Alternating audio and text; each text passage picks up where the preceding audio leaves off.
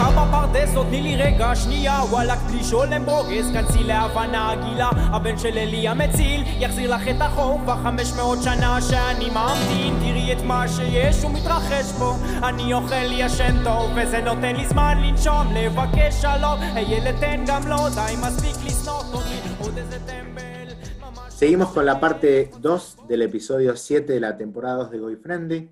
Acá vemos con Sucho un poco de economía y nos preguntamos si hay una manera judía o una manera argentina de surfear las crisis, o más bien es, como dice él, tener calle. Claudio nos cuenta los consejos económicos de su bobeana y también hablamos sobre la gente garca en el pueblo judío y en otros. También hablamos de Israel que es la Startup Nation, y cómo la toma de riesgos, la horizontalidad y el networking que te da hacer el ejército contribuyen a que lo sea. ¿Qué más vimos, pasante? Bueno, nos compartiste los consejos económicos, pero también de vida de tu padre, y eso nos dio pie para hablar de los valores que decantan y atraviesan generaciones. Y eso le dio pie a Claudio para compartir el ejemplo de los David Ricardo, padre e hijo, y cómo eso influyó en la historia de la economía moderna. También hablamos de la influencia del entorno hostil en el desarrollo de Israel y de varios pueblos también. Y el absurdo de tratar de boicotear los productos israelíes. Inevitablemente apareció el estereotipo del tacaño y cómo eso está de alguna manera subestimando la idea de ahorrar y de entender que hay un futuro. Y apareció inevitablemente, porque Claudio es quien es, gracias a que se dedica a estos temas, la pregunta sobre si el argentino necesita educación financiera o no. Bueno, yo creo que tenemos material increíble para cerrar, ahora sí, la temporada 2. Vamos, Apu. Vamos y nos vemos en la temporada 3. Hablando un poquito de las particularidades de, la economía argentina, eh, que por ahí podemos aprovechar para hablar de las particularidades del manejo de los negocios de los judíos argentinos, así lo, lo traemos un poco para este lado. ¿Vos crees que eh, eh, este Isaac era el que describiste recién y cualquier otro que, que venga del pueblo de Isaac ¿Tiene algo que, le permita surfear mejor estas situaciones? O sea, hablamos un poquito de que hay un mandato histórico de estar líquido, de tener conocimiento. ¿Sentís que, o por, tu experiencia en la, hiper anterior y quizás por lo que puedas olfatear ahora, hay una, forma judía de, de surfear las crisis? Mira, estoy tentado en contestarte de dos maneras. Primero, no todos, no por ser judíos, sino por tener calle y por dedicarte al comercio. En Once hay un viejo dicho, me lo enseñó un amigo de mi hijo, que, vende telas en Once, eh, me dijo, el que explica no paga. Mira qué buena frase. El que explica no paga. Eso es tener calle, que yo no tengo. Yo te podría contestar, Duhovne era judío. Es judío y no le fue bien económicamente. Bueno, a él sí le fue espectacular económicamente, pero no, no fue bien económico. Kisilov es judío, es de ascendencia judía. No sé él eh, cómo es, se manifiesta, pero el abuelo seguro era rabino, o era sastre, filósofo, no sé qué. Y vos decís, che, no le fue bien como ministro, y menos la economía de la provincia de, Buenos Aires, si querés, para poner de los dos bandos, para no jugar a la grieta. ¿Cómo, eh, es la frase esa? No la entendí. ¿El que explica? El que explica no paga. Si yo, Apu, voy un día a vos y te digo, no sabes lo que me pasó, te vengo con un cheque mío que se me cayó y te empiezo a dar explicaciones, olvídate, no lo cobramos. El que habla mucho es excusa. Pero, mira, una vez escribí una nota, justo la busqué para este momento, es medio, hay algo de ficción en el medio, pero no, es, eso que era los consejos de mi bobe Ana. Sí, se llamaban los consejos de mi bobe Ana. Te leo dos cosas que es mucho sentido común, pero eran lo que te decían las abuelas antes. Viste, las abuelas, no sé Valeria, tu abuela, pero mi abuela me decía, lo barato te sale caro. ¿O no? Y lo barato te sale caro. Vos ves abuela y ahora voy a usar un, un coso que es íngale, las bobes de antes, en Yiddish te decían íngale, que es algo así de chiquito querido o cariñosamente te decían chiquito, nene. Es nene. Nene, pero en forma cariñosa, así me decían, espero que sea en forma cariñosa, así me decía mi abuela, ahora me decís, no, te está diciendo que sos un tarado, pero bueno, espero que no. Para esas también tenemos. Eh, la posta, el que explica no paga, trabaja en un banco Sebastián. Sí, sí, es tal cual, es tal cual. Bueno, el país, eh, cuando empieza a dar explicaciones, ya está. Cuando un tipo empieza a decir, cuando un rumor lo tenés que desmentir, es que ya es verdad. La segunda vez que te dicen no vamos a devaluar, van a devaluar. La segunda vez que te dicen no vamos a poner este impuesto, lo van a poner, porque es profecía autocumplida. Quizás no querían, pero lo mismo lo lleva. Le pasó también al gobierno. Pero bueno, voy a un par de consejos de la bobeana de corto plazo. Todos aprendimos que me pueden subsidiar el consumo. Yo te bajo la energía para que vos consumas energía o te la congelo. Te bajo el precio del celular para que vos consumas más. Pero si vos consumís autos y no hay rutas, a la larga te vas a quedar sin stock. Si, yo, si vos te, te incentivan al consumidor, pero no a la inversión, el consumo sin inversión siempre genera desabastecimiento, bueno, eso que es muy claro, lo que te estoy diciendo, si no aumenta la producción, mi bobe diría, íngale, antes de hacer un negocio, fíjate que la mercadería que usted vende tiene que rotar más rápido que el plazo del crédito. Siempre el plazo de descuento de un cheque tiene que ser más largo que el plazo de cobranza de la venta. Vamos a la enseñanza clara. Si yo tomo el juego del tiempo para la persona de la cole, para el comerciante de la cole, es, es el negocio. Ejemplo, yo fabrico remeras, vamos a suponer, fabrico remeras. Compro la tela. La tela la pago a 90 días porque tengo que fabricar la remera en 60, ponerla a la calle, venderla y cuando venda la remera pago la tela. No tengo que ir a un banco a pedir prestado. Me tengo que financiar con cheques a 30, 60, 90 días con el proveedor y ese es el círculo típico del comerciante del que hace remeras, pulóveres, etc. Lo único que tiene que, que hacer es cazar los plazos de vencimiento, que a mi proveedor, el cheque de mi proveedor, venza después que el crédito que le di al que le vendí la mercadería. Esa es lección uno típica de una BOVE de aquel entonces. Vos fiá, fiá porque vas a vender. Lo único que el plazo sea posterior, sea antes, que te paguen sea antes de lo que a vos te fía. Ojo que para nosotros ese crédito es importante. Cuando hay un, negocio extremadamente regulado, no lo hagas. No lo hagas. Porque es más protagonista el que regula que vos. Entonces necesitas el favor de él. Con lo cual el protagonista del negocio es, che, ¿me dejas importar? Si la importación depende de un tipo, vos no tenés un negocio. Lo tiene el tipo. No te metas en algo que está regulado, vas a tener que terminar coimeando, etcétera vivís y dependés del otro. Típico consejo también de una bobe. Y el último, y ya no aburro más, cuando la demanda es artificial, vos no produzcas. Hay un ejemplo muy bueno de eso, muy bueno, de, una bobe. Lo puedo contar, me va a llevar dos minutos, no sé si... Sí. ¿Qué dice un keynesiano de la economía? Una teoría keynesiana de la economía, que está muy bien, ¿eh? No dejen de leerlo porque tiene cosas muy buenas. No, soy, no, sean fanáticos ni de un lado ni del otro. Pero ¿cuál era el ejemplo keynesiano? ¿Y por qué vos no te tenés que subir a eso? El cuento es el siguiente, se estudia mucho en economía, que es rompen a, a propósito el vidrio del sastre. Lo rompen. ¿Qué tiene que hacer el sastre? Cambiar el vidrio.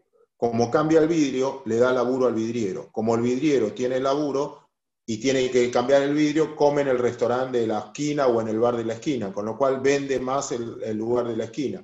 Mueve, entonces, como un acontecimiento negativo, si yo rompo algo, rompo una calle y después la tengo que arreglar, termino dando mucho trabajo. Esa es la lección, lección keynesiana. ¿Qué diría mi bobe? No, pensá en el sastre, porque el sastre, como tiene que cambiar el vidrio, él dejó de consumir. Entonces, como dejó de consumir, hay otro que se quedó sin laburo. Cuando vos haces eso, es solo sacarle a uno para darles a otros. Por lo tanto, salvo que seas mala persona, nunca vivas de la desgracia de un ajeno, porque te va a venir en contra. Tres consejos de mi bobeana en, ese contexto. ¿Qué es lo que pasa subir, con la suba de impuestos? Ron está enchufadísimo. Me voy a subir un segundo, Claudio, a creo que fue el segundo consejo de no, no, hacer negocios con algo regulado.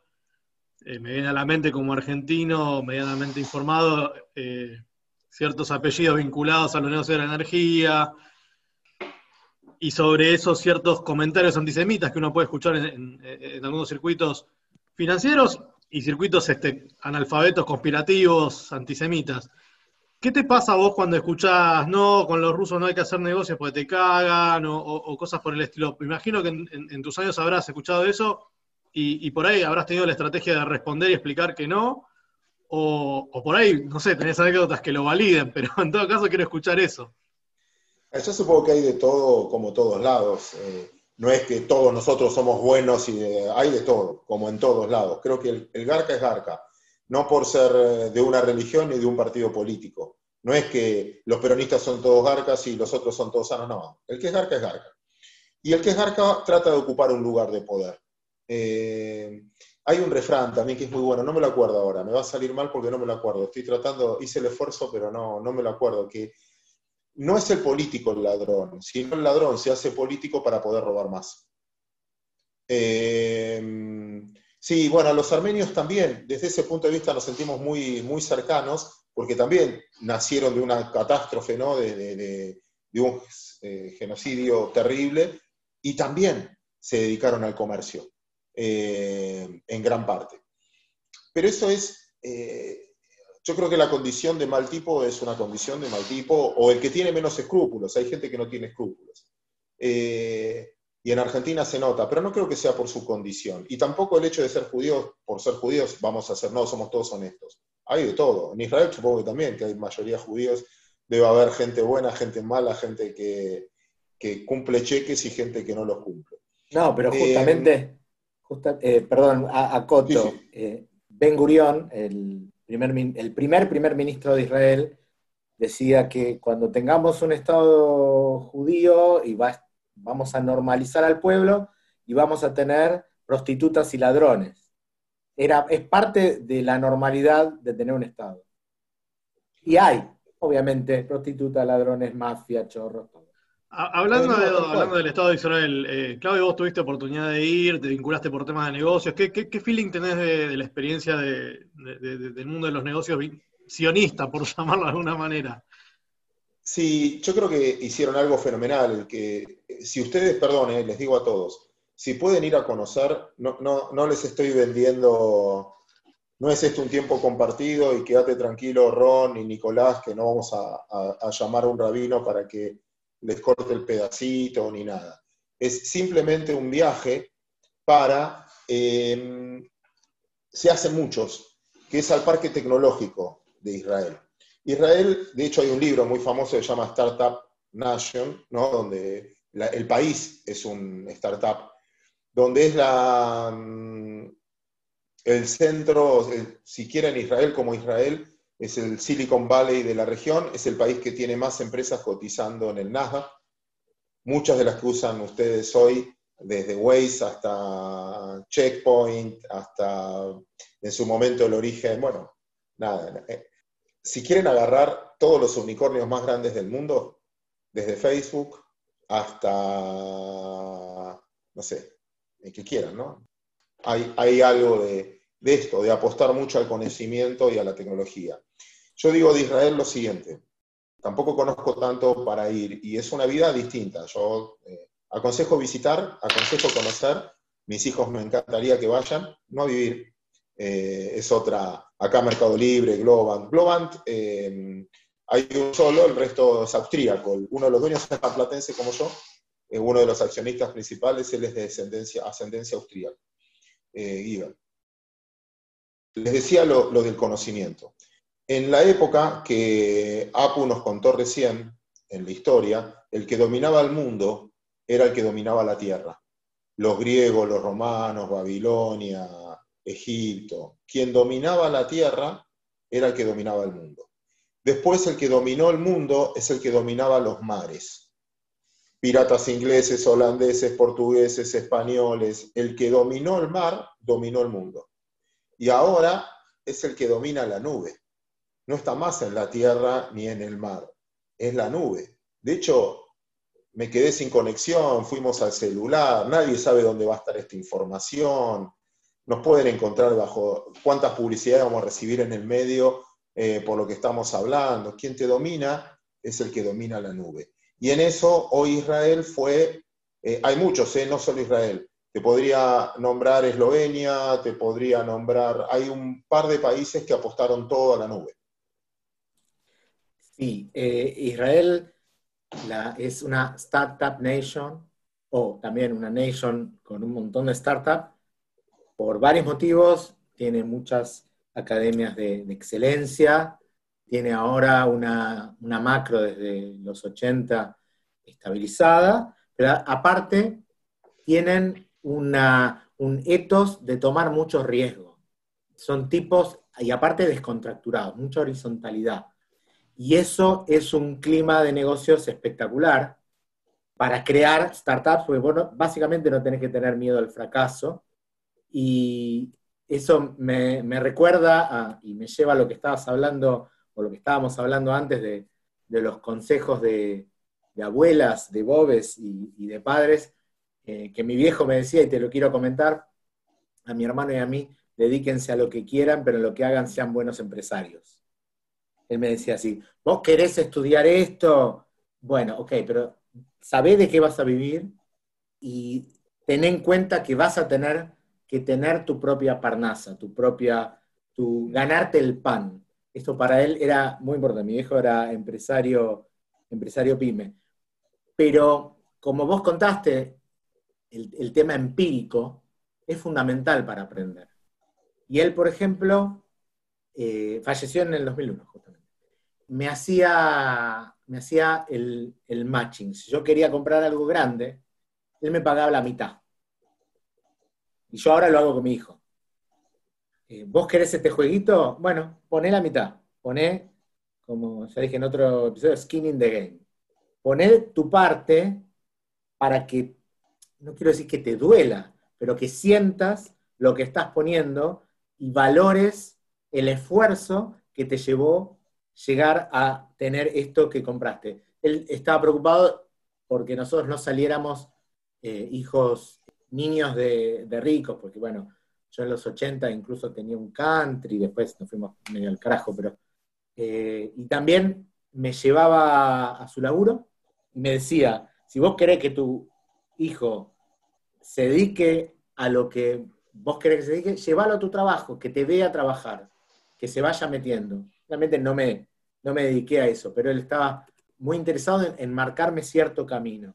Y también, y esto creo que ya lo conté, podíamos tener problemas económicos, incluso en una época directamente dejamos pagar el seguro del auto, pero no había un mango, pero para libros siempre había guita.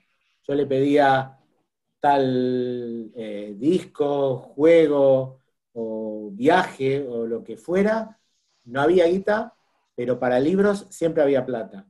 Y en lo último que te quería contar, y quería contarle a la audiencia de de mi abuelo, que fue el que eligieron, y con esto vuelvo a lo primero que conté, eligieron allá en el campo, en las colonias de Entre Ríos, para que venga a, Buenos Aires a estudiar, terminó la secundaria, en 1986 nos compró algo que se llamaba computadora una Timex Sinclair 2068, con la cual yo hice mis primeros palotes y por eso yo ahora, bueno, me dedico a sistemas, pero a mis hijos les agregué el, cuando seas grande, dedícate a lo que quieras, en lo que hagas, ser un buen empresario y saber programar.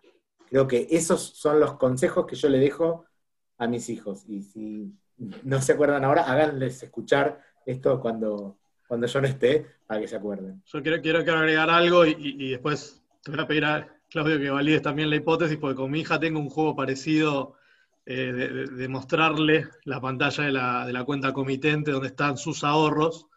Eh, desde muy chica eh, trato de, hacerle entender que yo estoy juntando dinero para cuando ella sea grande y que tenga algo para poder este, empezar. Yo no sé si eso es estrictamente judío o no, pero tiene mucho que ver con lo de Apo. Hay también una ética que, que, recuerdo también de, mi viejo, que era un tipo bastante jodido, pero que eh, el mejor recuerdo que tengo de él es el, de, la, de, la, constancia y de, la marca propia, ¿sí? de que este, como en algún momento le, escuché a Apu eh, transferirle una, lección a su hijo, es lo importante es que hablen bien de vos, que el día de mañana pregunten, como decías vos, a Apusito, buen tipo. Y yo creo que o sea, no, es, que, quiero decir que es, por el pueblo elegido, lo que sea, pero hay algo ahí que para mí es. Y, lo otro, antes de, preguntarte si crees que es eh, o no, una pequeña nota al pie sobre Israel Startup Nation y, que tiene que ver con lo que comparte lo que se habló en el episodio anterior. En el ejército se cruzan todas las clases cuando hacen el servicio militar. Eh, entonces, es muy común que en Israel se arme a los 18, 19, 20 años una red de contactos muy grande entre los que tienen ideas y los que tienen guita, y inevitablemente, obviamente, el complejo militar, donde hay muchísima necesidad de innovación por un tema de supervivencia, que lo, charlamos bastante en el episodio anterior. De hecho, si alguno vio en, Netflix la serie Cuando los héroes vuelan, van a ver que la camada de, compañeros, ¿sí? incluye uno que es un hippie que, se quedó en Colombia y otro que es recontra multimillonario. Y yo creo que parte de, los factores de éxito de, ser una nación que fomenta la innovación, que fomenta el capital de riesgo para financiar esas innovaciones, es la red de contactos, que en algún punto están también vinculadas a esta historia de haber sobrevivido como pueblo, básicamente por mantener viva la, gimnasia de la red de contactos. Así que nada, bueno, hecha esa aclaración, quería preguntarte, antes de darle pie al público si quiere preguntar, ¿vos crees que hay algo especial, que, más allá de lo que venimos charlando, Claudio, o no somos tan especiales para estas cosas? No lo sé, el boletín te, te lo dan después, ¿no? Déjenme contarles, agregarles una historia a lo que decían. No sé si especiales, sí que le pone foco a estas cosas, a los valores, fíjate los valores que transmitimos. A la larga, los que transmitieron ustedes, o lo que se acordaron de sus viejos. Ninguno me dijo me llevaba a la sinagoga de chico, me llevaban al laburo, o me llevaban a, pero hay una historia muy linda, económica, sobre todo los que nos gustan la economía, que siempre la, enseña Juan Carlos de Pablo, que es la historia de David Ricardo. David, Ricardo teóricamente es el padre del capitalismo, es un inglés judío, es uno de los economistas más famosos, filósofo era, en realidad economistas vino después, pero es el que manejó la plata de Inglaterra durante mucho tiempo. Agente de bolsa. La profesión de David Ricardo era agente de bolsa. David Ricardo padre el hijo trabajó con el padre de los 14 a los 20 años. A los 20 años, a los 20 años, se enamora de una chica no judía. David Ricardo, hijo, se enamora de una chica no judía. A ver, quiero verle la cara a todos. El padre le dice a David Ricardo, hijo. David Ricardo padre, a David Ricardo hijo. Hijo, ¿sigues trabajando conmigo y te quedas en la familia o eliges a la chica? Nosotros no aceptamos una no judía en casa. Elige, la chica o la herencia. ¿Qué eligió David Ricardo, hijo? La chica. Qué romántico. Majo, vos decís. La herencia. Mauro, atrás de esos edificios hermosos, espero que sean tuyos. Me encantaría que sean míos, pero no, no, supongo que la herencia también. Bien como diría llama que llama, la eh, herencia, la eh, herencia. Ese es el preconcepto que tienen de nosotros. Pero no, eligió la chica, eligió la chica. Y no lo vio nunca más al padre. Nunca más vio al padre.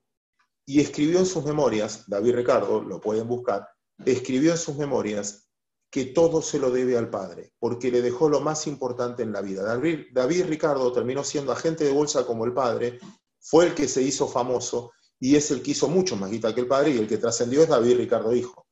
Y cuando le preguntan, él dice, mi papá me dejó lo más importante. Trabajé con él de los 14 a los 20 años y me trasladó todo el conocimiento. Después no lo vio nunca más. ¿eh? Que el conocimiento vale mucho más que el efectivo. Entonces, yo siempre les pregunto a, mis amigos, eh, lindo debate, lindo debate para hacer hoy también con ustedes. ¿Qué le querés dejar a tus hijos? ¿Plata o un negocio en marcha? Pero un negocio es tu pasión. ¿Es la pasión de tus hijos? ¿O lo estás empomando con un con algo que te gusta a vos, pero no sabes si a ellos les gusta. Y plata, sirve si no tenés un propósito o no tenés un... Es stop, pero si no tenés flujo. Bueno, es muy linda la historia de David Ricardo, de familia, repito, tradicional judía. La verdad que es espectacular. Yo creo que en algún momento lo, hablamos este, con, Jorge Sigal de, hacer un especial sobre este, los judíos y las relaciones con nuestros padres, que, tienen... Está bueno, eso es terrible. una cosa bastante interesante ahí. Yo eh, querría, no sé si alguno tiene preguntas, fueron apareciendo algunas en el chat, pero Ernesto, en algún momento levantaste la mano, eh, es un buen momento para, aprovechar de cualquier cosa, igual, no necesariamente de los judíos y los negocios. Se viene ahora el Año Nuevo Judío, el Día del Perdón, si, si quieren preguntar también sobre eso, es también el bonus track. ¿Leo la pregunta a Ernesto o Ernesto la querés leer vos? Buenas noches, como está en el chat. Eh, la constante innovación y la búsqueda de soluciones de Israel o del de las empresas se explicaría por el ambiente en el que están, por la hostilidad del ambiente, la falta de recursos naturales, el, auténticamente tener que sacar agua de las piedras o juntar agua del, aire como hacen con las condensadoras para tener agua, agua fresca en la calle. A lo mejor eh, en otro lugar hubiese sido distinto. A ver, Ernesto, hay, hay algo que tiene que ver, hay muchas cosas que tienen que ver con el clima y que nos hace a nosotros. Ejemplo, Vieron que a nosotros nos dicen que somos todos narigones. Judío es narigón. ¿Por qué? Porque es el judío que viene de climas muy fríos. Y en los climas muy fríos usas mucho, la necesitas una nariz grande. En los países tropicales tiene la nariz más como yo, achatada. En los países donde hace mucho calor, porque no usas tanto la respiración. Entonces, el caminar así también hace del frío. El clima hostil o lo que fuera, ¿por qué en Finlandia, en Noruega no hay pobres? ¿Por qué en Tierra del Fuego no hay casi pobres? Porque no podés vivir en la calle, te morís. Tenés que laburar. Nosotros, si yo quiero ser, no tengo ambiciones y quiero vivir en la calle, puedo. Un brasilero puede vivir de las bananas colgado del árbol. O un país, por eso se dice país bananero o país centroamericano. Entonces, es tan clara tu, tu pregunta que la respuesta está, nos hace físicamente a todos, ¿eh? no importa la religión ni nada, y nos hace la adversidad. Hay lugares fríos donde, por eso el protestante o lo que fuera, donde si no laburás te morís. O sea, no es que puedo vivir en la calle. Un noruego se cae en la calle y se murió. Pero se murió, literalmente se murió. Sí, hay, en Canadá, como me pusieron ahí, ¿no? En un lugar muy nórdico. Hay, eh, agrego a la respuesta que, que sí, que obviamente el entorno hostil, tanto en falta de recursos naturales como en enemigos, hizo que tuvieran que desarrollar una capacidad de, desarrollo, innovación e inteligencia civil y militar, y además el abultado gasto de defensa que tiene que necesariamente ser bien ejecutado, les permitió sin duda, eh, fue un factor sin duda. En algún momento los israelíes se dieron cuenta que no tenía sentido para ellos cultivar cereales, que requieren mucha, mucha agua, y que lo que tenían que hacer era exportar bienes que ellos pudieran generar con los recursos que tenían, para poder después importar las naranjas, que al principio dijeron, bueno, vamos a sembrar naranjas, eh, huertos de naranjas, finalmente se dieron cuenta que lleva demasiada agua y la falta de agua, además, los llevó a desarrollar la mayor capacidad de reciclaje de, aguas servidas, aguas servidas, o sea, de cloaca, del mundo. Vos, vas por la ruta que une Tel Aviv con Rishon LeZion, que es hacia el sur, que es donde vivía mi hermano, y olés podrido. Y eso es porque riegan los huertos con ese agua gris. Es un agua que no es agua marrón porque tiene cierto tratamiento, pero tampoco es agua potable. Se aprovecha creo que el 60%, se reutiliza. ¿Y qué es lo que sobra en Israel? El sol. Por eso tienen una capacidad de generación de energía solar muy impresionante, una de las mayores del mundo. Pero esa la venden, porque la innovación es un desarrollo que es comercializable, y eso es muy importante, y nos vuelve al tema, primero, hay que, hay que generar recursos. Agrego algo, me acuerdo que mi, viejo tenía un chiste muy, muy malo con el tema del, riego. Eh, en un determinado momento se puso de moda en todo el mundo el riego israelí, que, bueno, haciendo uso del lugar común de que los judíos son tacaños, decía que es gota por gota, como muy medido, pero que en realidad tenía que ver con esto, con, usar la tecnología en un entorno hostil, donde tenés que maximizar los recursos que no tenés y, un poco este, aprovechar este, el, peloteo económico financiero con Claudio, venderle al mundo y darle al mundo el valor que vos podés generar, que es tecnología, para cambiarlo por todo lo que no, no podés generar o que no, es eficiente que lo hagas en donde, donde te estableciste. Y en ese sentido creo que también buena parte de, ese antisemitismo por ahí este, torpe, que, trata de boicotear los, los, este, los productos israelíes cuando se pone de moda por algún motivo de prensa el, conflicto entre Israel y Palestina, es, es estúpido porque es como querer, no sé, boicotear vacunas o boicotear este, los chips de los celulares desde donde haces tu campaña antisemita.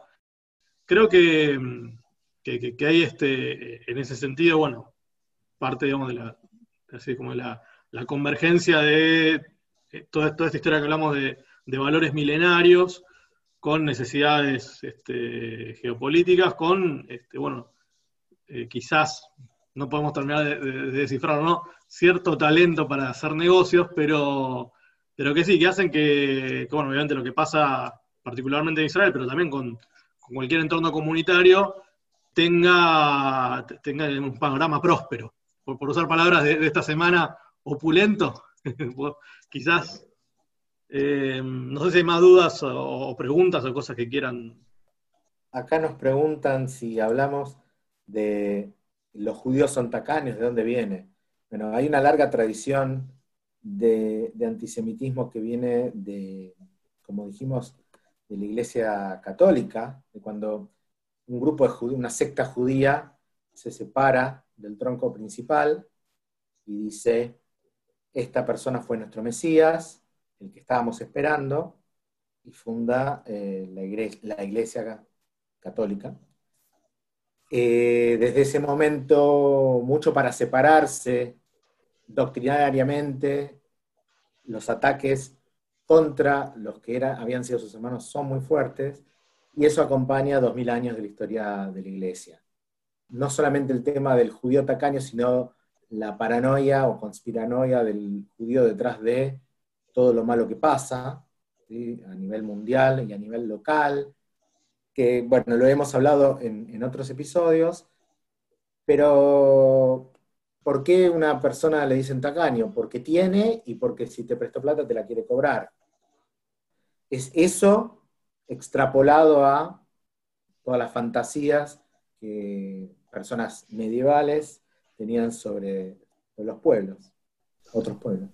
Igual más tirando hacia la modernidad, este, también de anécdotas familiares donde mis seis los dos eran como para, para mi mamá este, los tacaños, y, mi vieja era la que tenía serios problemas de educación financiera. Así que este, eso, eso eh, en casa de herrero judío, cuchillo de, este, palo totalmente astillado. Pero eh, yo creo que sí, también el tema de, tacaño tiene que ver con, este, un ADN que, viene de, muchas privaciones, este, ADN, digo, de ADN anecdótico este, o de las historias que se traían, de haberla pasado muy mal y, de querer guardar para el futuro. Y bueno, y, también recuperando una de las ideas que, compartió Claudio, esta idea del interés, eh, y, como decías vos, Apu, del valor del dinero en el tiempo, es básicamente poner eso que no, que no vamos a disfrutar hoy, ese sacrificio, no por no saber disfrutar la vida, sino porque sabemos que va a haber un futuro eventualmente, incluso después del COVID, para, e, e, estos días que nos tocan vivir, para los cuales eh, es bueno acumular, no hay nada malo, este, y, ponerlo a trabajar y a generar, y eventualmente correr riesgos y si nos fue bien, ser premiados en, en consecuencia. Sí, y este es el último capítulo de la segunda temporada de Boy Friendly. Eh, yo, por mi parte, les quiero agradecer a todos y especialmente a Claudio. Y salvo que vos, pasante, tengas algo más para decir, le quiero pasar la palabra a Claudio a que responda a la pregunta que nos llegó de falta en Argentina educación, alfabetización financiera. ¿Qué se puede hacer? Porque en lo personal creo que la raíz de los problemas económicos que estamos teniendo es política y la raíz de esos problemas políticos es que la sociedad es muy poco entendida de ciertos conceptos que otras, otros, en otros países se, se aprenden en la casa. Creo que falta definitivamente educación financiera, alfabetización, y no sé vos cómo lo ves, si esto es posible, si hay iniciativas, qué se puede hacer para que la gente entienda las restricciones presupuestarias que existen, que, no hay plata para todo, que no puede ser, y acá voy a meter una frase, que donde hay una necesidad nace un derecho, eso no es posible, porque alguien lo paga, la gente entiende a quién lo paga. ¿Cómo se hace para resolver ese problema? A ver, yo tengo un concepto, eh, está perfecto, Apu, y te, entiendo lo que decís, yo tengo un concepto distinto. Yo creo que el argentino está terriblemente preparado financieramente, le sobra educación financiera, le sobra tanta educación financiera que su problema es de confianza. Como saben, lo que le va a pasar, eh, prefiere tener dólares y en la caja de seguridad. El taxista te habla del valor tiempo del dinero. A mí que me tocó operar en varios mercados, te diría que al argentino no hace falta que le expliques el ahora 12 o el cheque o pagar en cuotas, etc. Lo que nosotros tenemos es un muy maltrato al capital un muy trato a aquel que ahorró, aquel que eh, hasta lo ven mal, es como decía, una cosa es ser austero y otra cosa es ser tacaño, y según la Biblia tenemos siete años de vacas flacas y siete años de vacas gordas, entonces nos enseñan de chico a, estar preparado, como un fondo anticíclico que tienen la mayoría de los países. En Argentina me parece que el, tema es que, el argentino sabe, sabe bastante. Eh, y después tenemos otros problemas mucho más graves. ¿Por qué no invierte en Argentina o lo que fuera? Es porque lo cagaron. El que hizo plazo fijo lo cagaron, el que tomó... A ver, lo estoy cerrando para una nota ahora. En Argentina, si hay un juicio entre un deudor y un acreedor, siempre lo gana el acreedor. El deudor, perdón. Y si hay un juicio entre un empleado y un empleador, siempre lo va a ganar el empleado. Y así. Eh, me parece que el serio problema que tenemos es de confianza en nosotros mismos, de confianza en una moneda al no tener moneda a largo plazo, no podés pensar en el largo plazo. Dale, te firmo un alquiler, necesito alquilar. ¿Por cuánto firmamos el alquiler? ¿En pesos? ¿Y con qué variable de ajuste? Estamos tan preparados que nos paraliza. Lo que hay que hacer no es un tema económico para mí o financiero, obviamente es cultural y es, somos cortoplacistas porque es, huevo gallina, ¿no? Es, es eh, consecuencia causa, consecuencia causa pero en el fondo me parece que es un poco más un cambio político mucho más que económico. Un cambio, lo decía Borges hace mucho tiempo, nosotros tenemos el chip de usuario y no el de ciudadano, y deberíamos ser ciudadanos más que habitantes. Él decía habitantes y ciudadanos. Bueno, eh, tremendo eh, eh, masazo de, así terapéutico, porque siempre, en, en Friendly este, sobre todo en, el episodio 5, buscamos un poquito esta cosa de ser judío, ser argentino y, digamos, como con alguna, como, con la cultura de la prosperidad terminamos como metidos en el, en el, este, en el barro de, del caos de, esta otra identidad que tenemos como argentinos y, y bueno, nada, también tocará hacerse cargo y aportar desde el lugar que cada uno pueda. Nada, Claudio, eh, ya estamos llegando al cierre y no, quiero abusar de tu tiempo, que es dinero.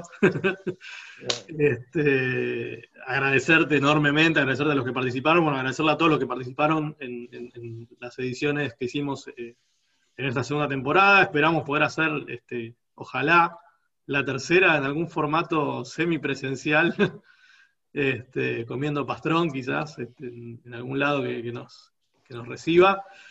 Y, bueno, Apu, también nuevamente gracias por, este viaje.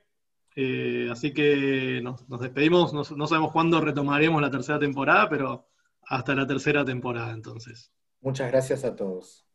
Gracias chicos, gracias a todos y gracias por la confianza. Que tengan buenas noches. Gracias, chao, Gracias, buenas noches. Gracias, Gracias, buenas noches. Realmente muy bueno, muchas gracias.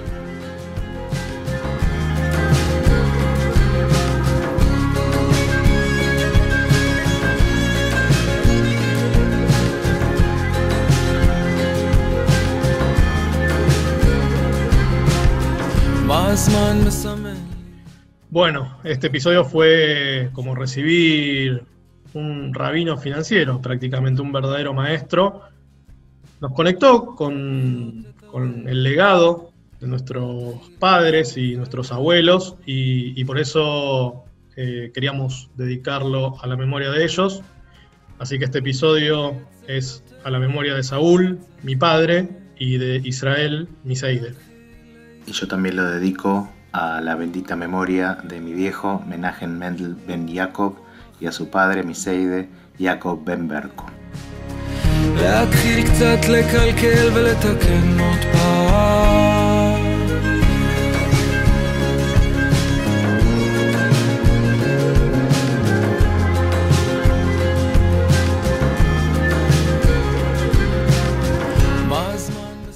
Mapu, pasaron cinco meses. Cinco meses desde que empezamos con esta locura.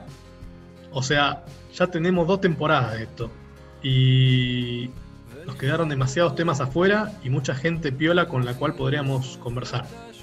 Tenemos milenios de historia judía y de temas para seguir eh, compartiendo con nuestros amigos Goin. Lo único que pido es que la pandemia no dure milenios. Bueno, quizás la temporada 3 la podemos hacer en vivo en algún restaurante de comida judía. Me gustó, me gustó. Entre falafel y falafel.